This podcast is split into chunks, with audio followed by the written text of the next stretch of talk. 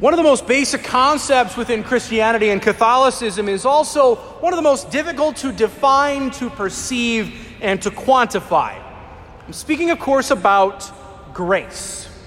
We know many Christian denominations have very different ideas of what grace is, how it is given, and what it does. And it doesn't help that grace by itself is unseen. You'll never be able to corral grace in a jar. We'll never be able to document all of it, put it under a microscope, or get its chemical makeup. It can work differently for different people, so it can be very hard to find commonalities. Sometimes we might think of grace as like the Force from Star Wars, like it's a mysterious thing that we just don't know, but we're all just sort of involved with. Or since it's unseen, we can doubt that it actually exists at all. After all, it takes faith to believe in grace and faith to believe that it can work. But thankfully, the Catechism of the Catholic Church gives us a very good, workable definition of grace. And grace is simply God's favor. It is the free and undeserved help that God gives to us to respond to his call. It is the life of God within us, an extension of God in our lives, our participation in God Himself.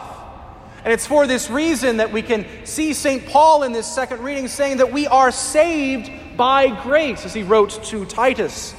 As we know, our salvation is a free gift from God, it is to His favor that we are saved, undeserved, that God gives us His very life for eternity. But there's also something else that's kind of unique that St. Paul says in this second reading today about grace, and it's the very first line. The grace of God has appeared. How does this happen? Wasn't grace something unseen, invisible? Isn't it hard to quantify? How has grace appeared?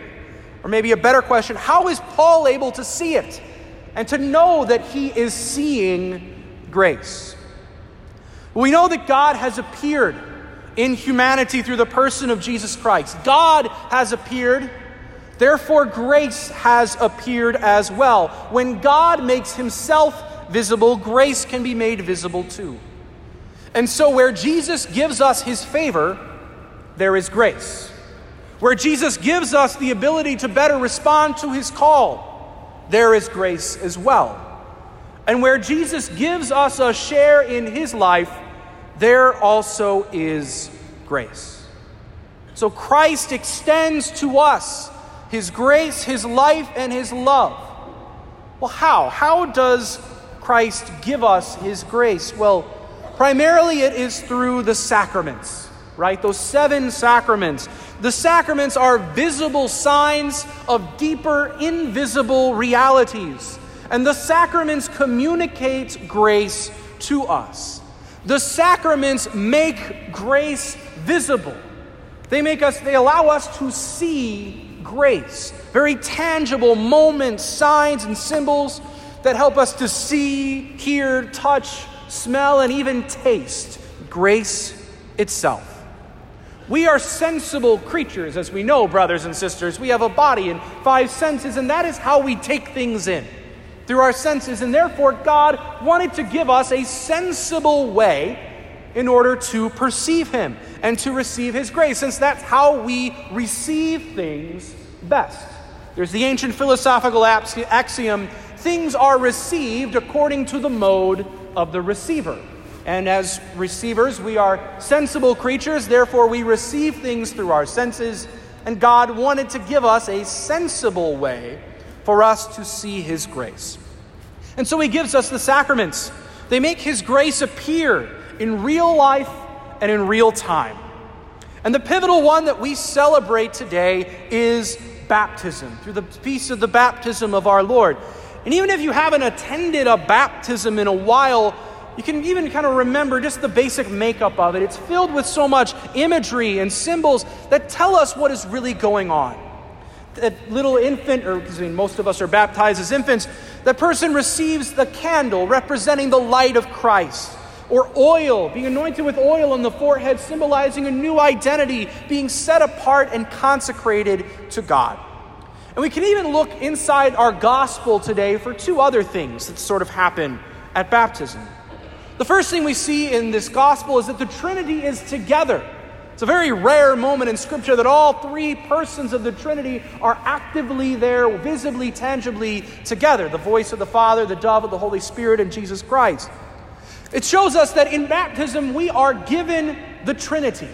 The Trinity dwells in the soul of someone who has been baptized. That same Trinity present at the Jordan River is made present in our souls too.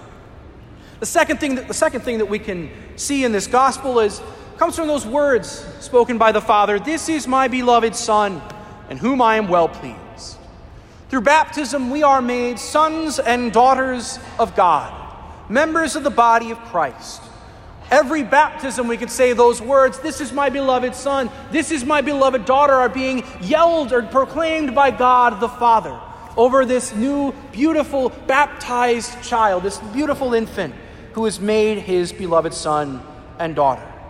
That's the grace of God appearing in Christ and appearing to us in real time. That same grace appears every time a little baby is baptized. And all of these wonderful things are contained in the very simple act of pouring water over a screaming, crying little baby.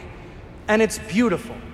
It's beautiful to think that that's the first moment of grace that that child has, the first encounter with God that each and every one of us had when we were baptized.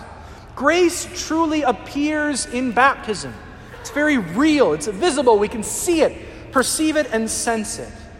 And baptism, as we know, is the gateway to all of the other sacraments. As we say, baptism is necessary for salvation.